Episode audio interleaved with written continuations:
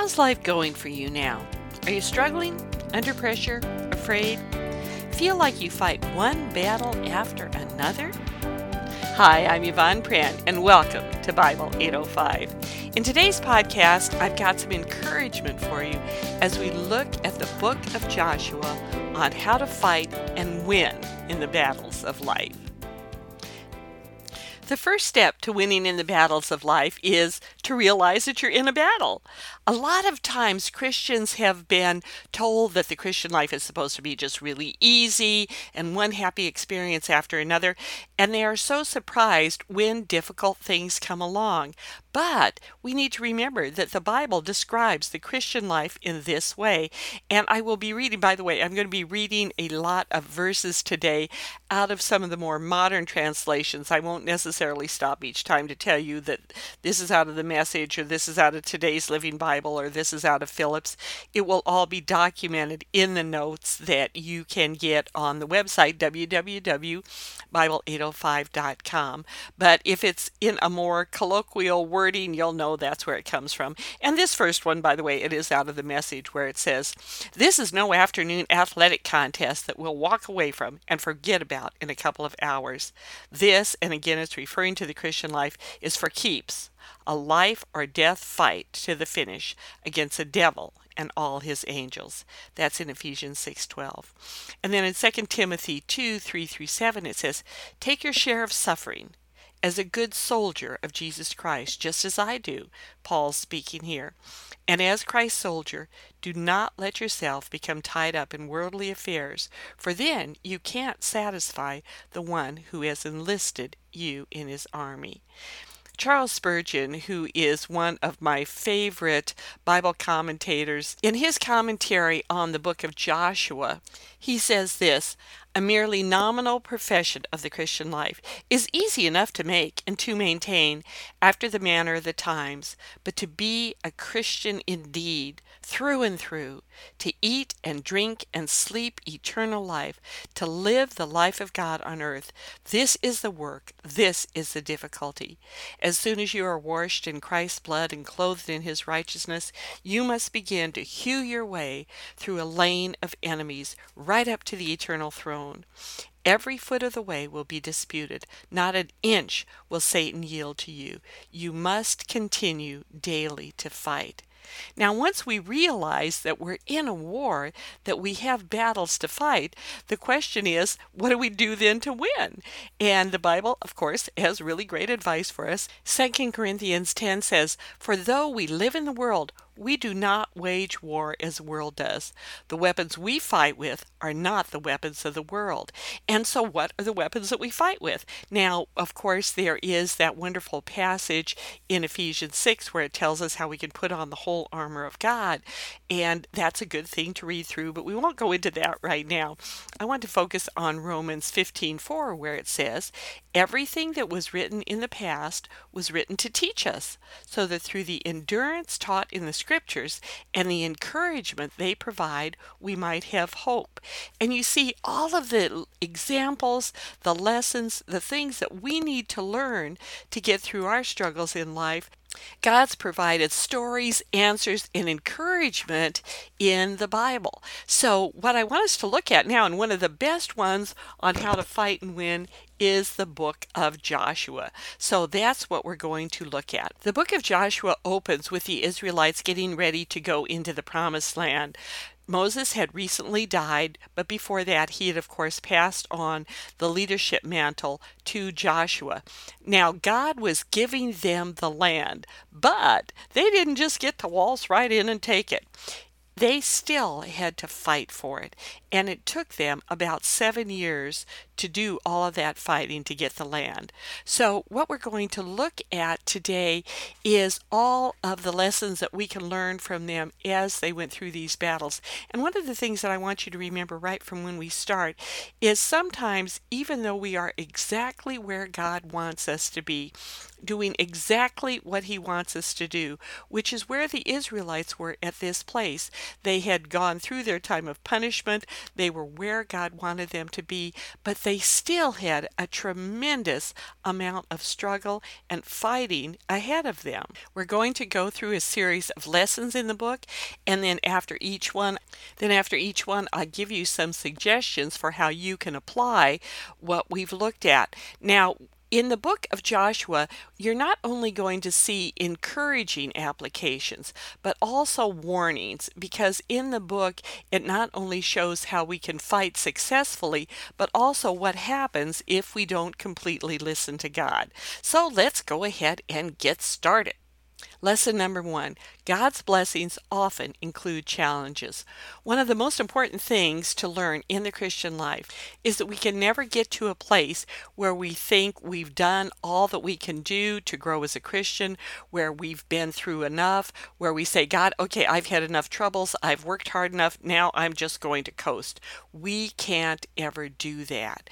Now, the, Is- the children of Israel, they were delivered from Egypt, they wandered for 40 years, but even if they hadn't sinned, end they would have still, if they would have just gone right into the promised land, they would have still had to fight for the land. They would have still had to fight the seven years of bloody battles.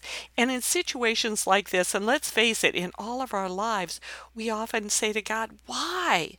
Why are you putting me through all this? I thought I was supposed to be blessed and protected. Well, you are being blessed and protected, but just in a way that might not be so apparent. To illustrate this, first of all, want to start out with a couple of verses that are really kind of challenging, and it's sort of difficult to know how to obey them. In the Sermon on the Mount, Jesus says to the people, Be ye therefore perfect even as your Father in heaven is perfect. Well, we might look at that and go, well, I don't know how we're supposed to do that.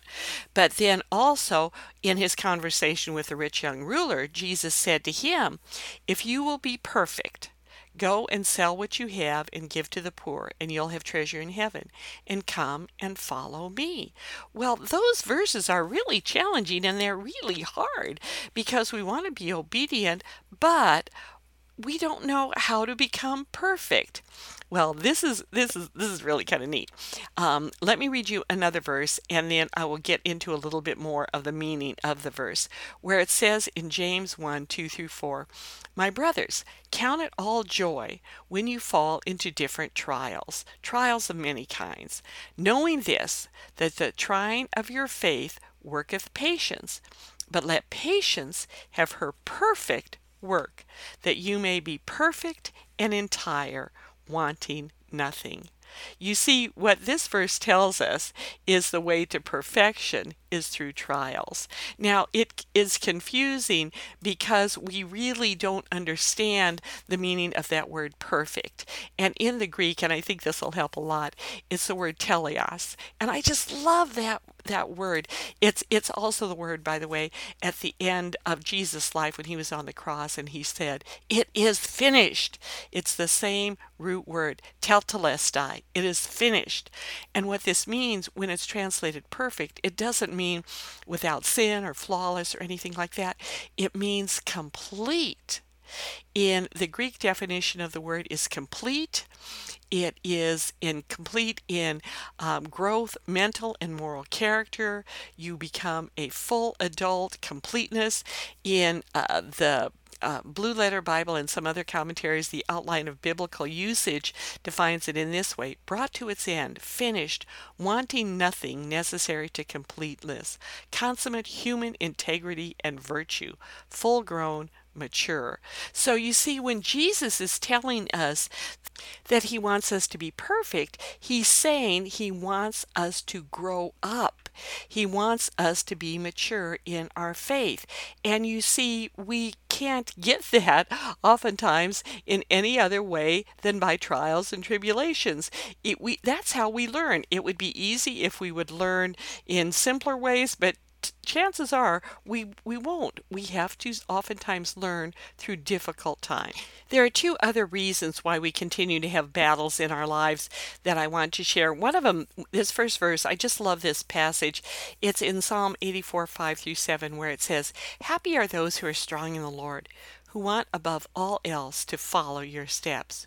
When they walk through the valley of weeping, or sometimes in some translations it says the valley of Baca, but the actual translation is the valley of weeping, it will become a place of springs where pools of blessing and refreshment collect after the rains. They will grow constantly in strength, and each of them is invited to meet with the Lord in Zion. And what this verse is saying, and how it's really encouraged me, is that when we walk through the valley of weeping, it can actually be a time of real blessing and refreshment. Sometimes we only learn really important things that change our lives when we're going through tough times. And then after that, of course, in Second Corinthians, it tells us that God comforts us in all our afflictions so that we're able to comfort others. And he goes on to say, For as we share abundantly in Christ's sufferings, so through Christ we share abundantly in comfort too. And so important, this idea that we are comforted by God God, and then we can comfort other people. I know in, in some of my more cynical times in life, when someone gives me advice, if they haven't been through the thing that they're trying to give me advice on, I don't really care to listen to them. um, but if somebody's been through really tough times and they talk about that and they say, This is how God helped me in this situation, this is how I got through that, this is how I was able to trust Him, then I will listen to them more. And I think that's that's one of those things that we can trust God that when we've been through tough times, He will use that to help others. So let me just review why we have trials. First of all, the first one is so we will be mature, complete all God wants us to be so that we can grow in spiritual strength and make difficulties a source of blessing, not only to us, but so that we can be a comfort to others. And knowing these things that we will get from our trials, let's now get into the book of Joshua and look at some additional lessons. Lesson number two in Joshua, and what I'm doing is I'm just going through the book. I will point out different things that happened and then an application from it. It starts out where God encourages Joshua. He says, Be strong and very courageous. Be careful to obey all the law my servant Moses gave you. Do not turn from it to the right or to the left, that you may be successful wherever you go. Keep this book of the law always on your lips. Meditate on it day and night, so that you may be careful to do everything written in it. Then you will be prosperous and successful. Have I not commanded you? Be strong and courageous. Do not be afraid. Do not be discouraged, for the Lord your God will be with you wherever you go. The lesson here is that successful battle plans must be founded on God's Word. We must know the right way to go when we're confronted with challenges because there will always be another way to do it. Maybe an easier way, maybe a more human way, maybe a way where we won't have to struggle, but we have to stick to what is in God's Word. And here's the key this passage talks about meditating on it, keeping it with you all the time, thinking about it. And the reason this is so important is when you're confronted with a trial, when you're confronted with a difficulty, you don't have time to look stuff up quickly. I've, I've talked about this before. It's got to be in your heart, it's got to be part of you that old illustration where they talk about the way that you can tell counterfeit money from money that is legitimate is you don't study the counterfeits. You study the real thing so that when you see a counterfeit, you know it immediately. And that's how we need to be in studying God's Word. We know God's Word so well that when a situation comes up, we're faced with a decision, we don't have to look at all the bad things or whatever. We just know, no, God wouldn't want me to do that that wouldn't be pleasing to him. So, number one, successful battle plans must be founded on God's word. Actually, that's lesson number two, but remember that. Uh, lesson number three great victories often are given to us before great trials. Now, the way it worked out with the children of Israel is they approach the Jordan River entrance into the promised land, and God miraculously parts the waters like he did when their ancestors left Egypt. Very exciting time. And then it says in Joshua 4 4, it was a tremendous day for Joshua. The Lord made him great in the eyes of all the people of Israel, and they revered him as much as they had Moses and respected him deeply all the rest of his life. And then another great thing happens when, as Joshua is sizing up the city of Jericho, a man appears to him, and it's obviously someone very impressive. And um, Joshua says, Who are you? And he says, I am the commander of the the commander in chief of the Lord's armies. And Joshua falls to the ground and says, Give me your commands. Now, we don't know whether this was an angel or an appearance of the pre incarnate Christ, but it was a very significant thing. And it let Joshua know that God was going to be with him, fighting the battles with him. Now, the application here is that God can do miracles, and He's always there but we still have to do the fighting. Oftentimes, after great miracles, great times of trusting God, you'll just be slammed with something that will happen in your life. And I've, as I've I've grown in the Lord, I, I kind of all, uh, come to uh, expect it. Almost always, if I've done something that I feel like, oh, this is really a good thing to do, oftentimes maybe I've I've taught something that I worked on for a long time, and I feel like God blessed it, and maybe people learned and things like that invariably I will be massively discouraged shortly after that. Not for any particular reason, but it just often happens. So, a lot of times when uh, really good things are happening, trust God, praise Him in that time, but be aware that it, it doesn't always last. You have to continue to fight. And then, lesson number four Trust that God goes before you to prepare the way. This is one of the things that I think is so exciting. Uh, it, some of the older Christians talked about the providence of God and how God will prepare people and prepare situations. And many of us have been in those, those kind of situations. It's interesting with the children of Israel how 40 years earlier, the spies were afraid of the people in the land. They just they were terrified. What they didn't know is that the people of the land were afraid of them. They didn't find that out until they got into the land and the spies visited the city of Jericho. Rahab, the harlot, hides them, and before they leave, she says, I know God has given you the land. We're all afraid. Everyone in the country feels hopeless. We heard how God dried up the waters of the Red Sea before when you left Egypt, and what he did to the two Amorite kings east of the Jordan, Sihon and Og, whom you put under a holy curse and destroyed. We heard it, and our hearts sank. We had all the wind knocked out of us. And because of you, you and God, your God, God of the heavens above and the earth below. God oftentimes is preparing the way in, in ways that we don't see, we don't understand. And sometimes it can come from really unusual sources. So trust God, charge ahead in many instances, and don't look down on anyone who may want to join with you.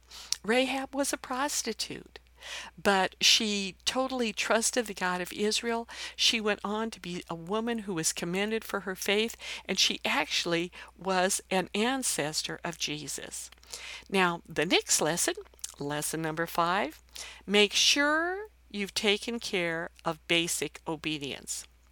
After the spies returned from visiting Jericho, the nation of Israel had a couple things they needed to take care of. First of all, all of the males needed to be circumcised. This was God's command to Abraham, and this is something that he wanted them to do to identify as his people. But they had not obeyed that during their years of wilderness wandering. So God said, You have to take care of this. They did. They also needed to celebrate Passover, remembering and celebrating God's deliverance. Our application here is obvious. Where are you on your basic relationship with Jesus? Have you accepted Him as your Savior? If you haven't, that's a starting point. You can't count on His help or His guidance if you haven't done that. You need to make Him your Savior and your leader. Are you, as far as you know, all caught up on confessing your sins, living the life that you, you're supposed to live? Have you been baptized if you're a Christian? Are you part of a body of believers? Are you as obedient as you know to be? Now, again, you can't expect God's help if you're living in disobedience and sin. You've got to take care of those things first. But do that, that gives you a solid foundation to go forward. Lesson number six do things God's way, no matter what. Now, first of all, they did a good thing. Joshua said to them as they were getting ready to conquer Jericho, and this is, by the way, we need to do what, what we feel God wants, even though it might seem a little weird, where he's, uh, Joshua tells them, your entire army, or God tells them, and then Joshua passes it on, your entire army is to walk around the city once a day for six days followed by seven priests walking ahead of the ark, each carrying a trumpet made from ram's horn. On the seventh day, you're to walk around the city seven times with the priests blowing their trumpets. Then, when they give one long, loud blast, all the people are to give a mighty shout, and the walls of the city will fall down. Then move in the city from every direction. So they did that, which must have been really strange for both them and the people in the city. And it happened exactly as God said it would. But that wasn't all. In the same passage, God also said, Don't take any loot, for everything is to be destroyed. If it isn't, disaster will fall upon the entire nation of Israel. All the silver and gold and utensils of bronze and iron will be dedicated to the Lord and brought into his treasury. Now they obeyed the first thing, but they didn't obey the second one. A man named Achan stole some things, and because of that, they were defeated in their next battle. So, lesson number seven is if you mess up, if you sin, you need to deal with it. Here's what happened after they were defeated. Joshua cried out to the Lord, Oh, Jehovah, why have you brought us over the Jordan River if you're going to let the Amorites kill us? Why weren't we content with what we had? Why didn't we stay on the other side? Oh, Lord, what am I to do now that Israel's fled from her enemies? And he's whining, and he's whining. And the Lord said to Joshua, Get up off your face. He said that. That's that's actually um, in the Bible. Um, Israel has sinned and disobeyed my commandment and has taken loot when I said it was not to be taken. And they have not only taken it, they lied about it and they've hidden it. That is why the people of Israel are being defeated. That is why your men are running from their enemies, for they are cursed. I will not stay with you any longer unless you completely rid yourselves of the, this sin. Pretty tough passage, but this is a biblical principle. We can't be sinning and expect God to bless us and to help us win our battles. If things go badly, we need to pause and we need to pray. Now, a number of times it isn't sin. You know, things are just continuing to go badly. But we always have to stop and ask and ask God if you honestly don't know, but don't whine about it take an honest evaluation and and like the Lord said to Joshua, get up off your face and deal with it no matter how hard it might be. And it will always be hard. A lot of times when we're involved in spiritual battles or battles, it involves fighting with other people. And now we probably won't be asked to kill someone to, to punish them for their sin, but I guarantee because I've faced this myself a number of times, I work a secular job to um, support this podcast and, and various ministry things. And in that job, a number of times I'm, I'm in a position where I have to challenge people and I have to say, no, we're not going to do this particular thing in business the way you want to because that simply is not right. I am a Christian. My company works in a way that tries to honor Christ, and we're just not going to do it. People's response to that is never, oh, I am so thankful that you pointed out how we are supposed to serve God, even though that is going to cost us money. I do so respect you for your stand in this. That is not what happens. And I will frequently get very negative feedback, I will get bad attitudes, but most of the time, eventually people see that that's the right thing to do. But even if they don't, we have to deal with things that are wrong, that things things that are not pleasing to the Lord. The next lesson is a similarly difficult one. Lesson number eight Don't trust appearances. Always seek God's will and peace before moving forward. Now, in Joshua 9, we have this rather interesting story that, as Rahab had said, all of the people of the land were terrified of the Israelites. And this one particular group, the Gibeonites, they decided that instead of trying to fight, they would try deception. So they put on really worn out clothes and and they brought along dried out wineskins and they show up at the camp of Israel and they say we have come from a very far away place. Make peace with us. Um, you know we're not anywhere nearby. But we've heard how tough you are. We just want to be sure that's okay. Well it says that Joshua and the leaders looked at their clothes and looked at their provisions and to them it seemed obvious that they were from a faraway place and so they made the treaty with them. And then they found out that they were a nearby group of people. They didn't take time to ask God, but because they made that promise, they were obligated to fight for them. And they proved to be an irritation to Israel for literally centuries, even down to the time of Saul when he killed some of them, and God had to punish them. The application here is always take time to seek God's will, no matter what the pressure. If it's God's will, you will have time to make a decision. Oftentimes, when people pressure us, pressure us, pressure us, either we're not being told the truth or there's something that we need to check out. Whatever it is, don't move forward until you have God's peace in whatever that situation is. The next lesson is that achieving God's goals takes time and strategy the Israelites, when they went into the land, they divided it up, they conquered it part by part. It took, as I said earlier, seven years. We read through the book rather quickly and we think this happened quickly, but seven years is a really long time to keep fighting, especially if you were one of the younger children that grew up for 40 years in the desert and then now you have to fight for seven more until you can rest. The application here is pretty obvious. Victories are seldom won quickly. It takes a long time to achieve anything of significance. I read a thing recently or, or heard it I don't I don't know, I listened to different podcasts and different things myself and read stuff where they talked about setting big goals but being very careful to focus on small wins. What they meant by that set a big goal perhaps for what you want to do for the Lord and then day by day work on it. It's like that when you're losing weight. I'm trying to lose weight now and I'm on this program where yes, I have a goal of what I want to lose, but each day I focus on and I record what I'm eating each day because if I do the daily things correctly, the big goal will take care of itself. And you see that's what Israel had to do is fight step by step, day by day, to conquer the land. So, strategy and time. The next lesson, and this is a sad one, and that is that quitting the battle too soon can have lasting consequences.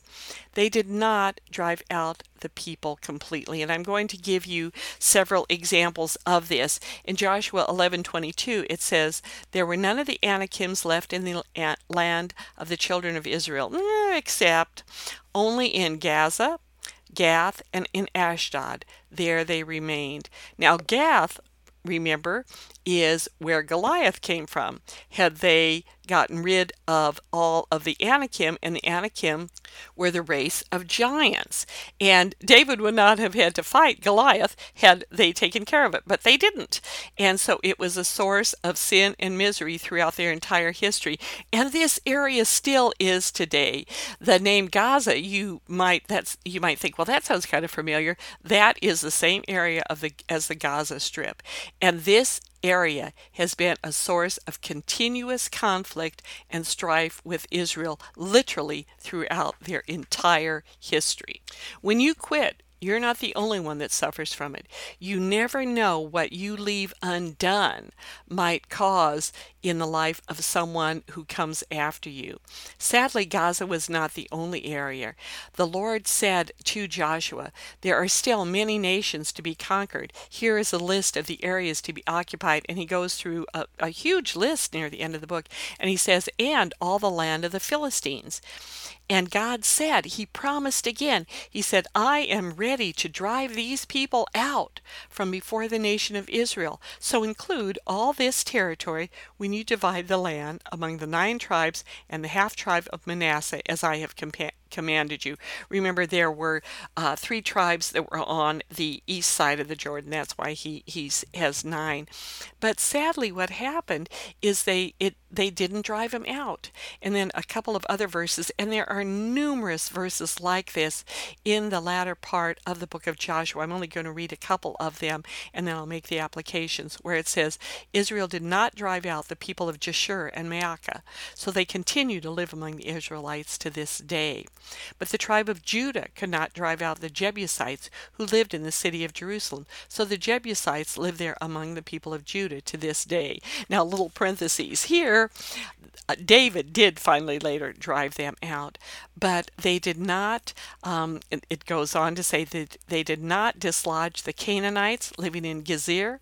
To this day, the Canaanites live among the people of Ephraim, but are required to do forced labor all of these people, the Philistines, the Canaanites, all of the different groups at one time or another will end up oppressing Israel. They will end up serving their gods. There will be no end of problems because they did not do what they were supposed to do when God first told them to do it. Charles Spurgeon has some, again, in his commentary on Joshua, has a section that is entitled The Exactness of obedience is the essence of obedience. God's command to Joshua at the start of the military campaign that thou mayest observe to do according to all the law, turn not from it to the right hand or to the left. And what Spurgeon is saying, God says you have a very narrow way you're supposed to live. You're supposed to do what I tell you to do. But then Spurgeon goes on and he says, a money loving shopkeeper must, uh, might say, as his excuse for doing what he could not otherwise defend. Well, we must live, you know. But then the Christian might reply, Yes, but we must die. And therefore, we must not do that thing. And then Spurgeon continues, and he says, he's kind of brutal here there's no particular necessity for any of us living. We're probably better dead if we cannot live without doing wrong. He goes on to say the very essence of obedience, as I have said, lies in exactness. Probably your child, if sometimes disobedient, would still, as a general rule, do what you told him to do.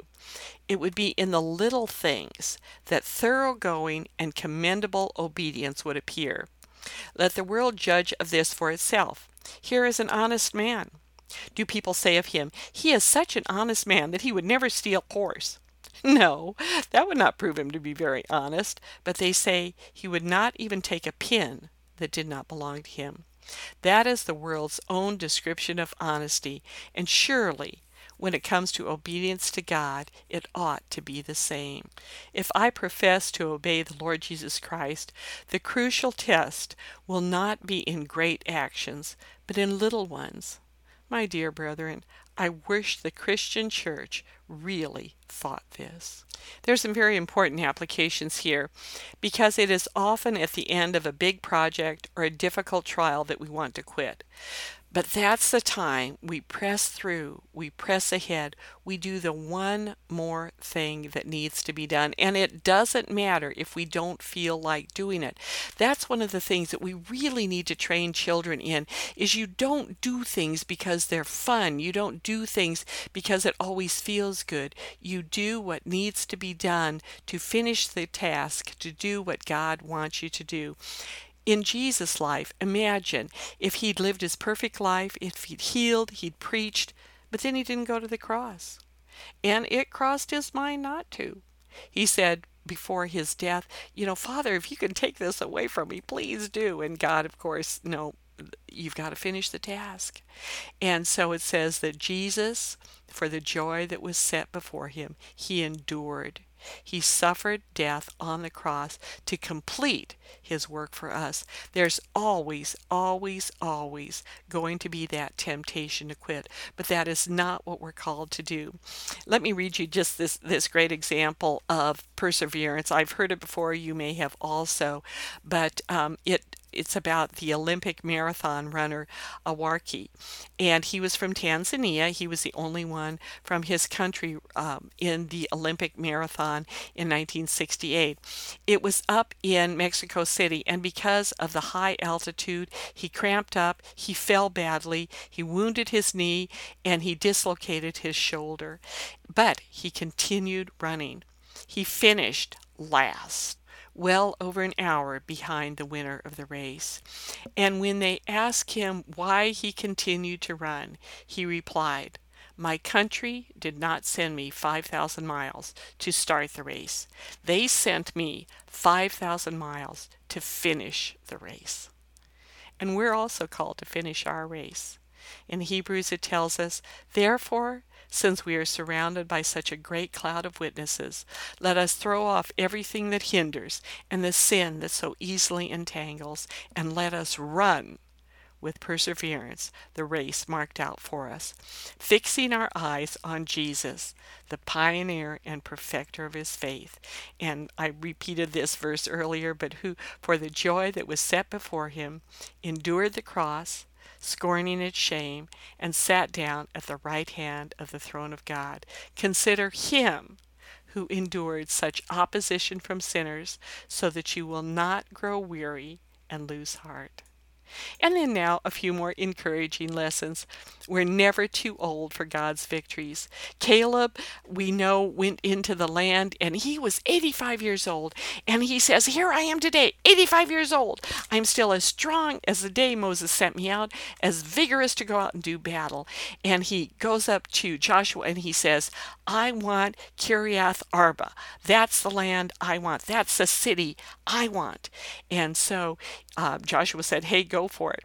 Now, what is really interesting is Kiriath Arba got its name from the greatest man among the Anakites. In other words, this was the city of the biggest and the baddest giants in the land, and for 40 years, Caleb had just been waiting to get that. And he wasn't just going to take some quiet little village. No, he wanted to go after the biggest, baddest, the city that was known for being the one of the giants. And he took it and renamed it Hebron.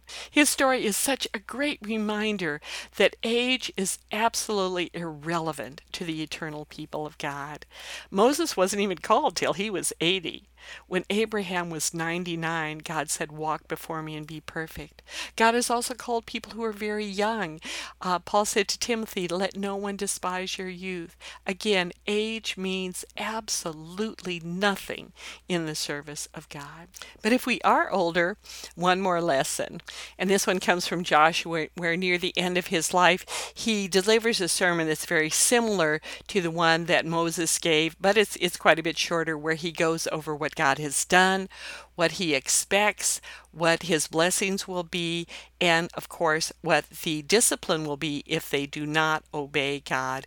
And he ends with that statement that I'm sure many of you have heard before, where he challenges the people on whether they are going to serve the gods of the land or they will serve the Lord God. And he says, But for me and my house, we will serve the Lord. And the application here, of course, is what words, what challenges are you leaving for the people that will come after you? One of the reasons that I'm doing this podcast is because there are a number of people in my life that I love very much who they're not able to come to the Sunday school classes that I teach, but a podcast is something that they can listen to, and they have actually asked me to to do it. And so one of the reasons that I'm doing it is for them. And when the Lord decides to take me home, they will have something that I will leave for them. It's teaching for them. And there's a lot of other things that you can do. You don't have to do a podcast, although they're really easy to do. And on my Effective Church Communications website, I will be doing, I, I don't promise it right away, but I'm going to be doing some training on how to do these. But you can write things down, you can write letters, you can challenge them while you're alive. not only people younger than you, but the people around you. They need to be encouraged to do well, to do right, to do the things of God. And you might be the only one to bring in that viewpoint in a situation. I'd like to end with some final words of encouragement from Matthew Henry, where he says, We only bear the cross for a while, but we shall wear the crown to eternity. We should not pray so much for the removal of an affliction, but for wisdom to make right use of it, not only for our spiritual growth, but for those around us and those who will come after us. I hope that these lessons from the book of Joshua will help you, that you'll remember them, so that you can fight and win in the battles for the Lord that He gives us for both our good and His glory. That's all for now.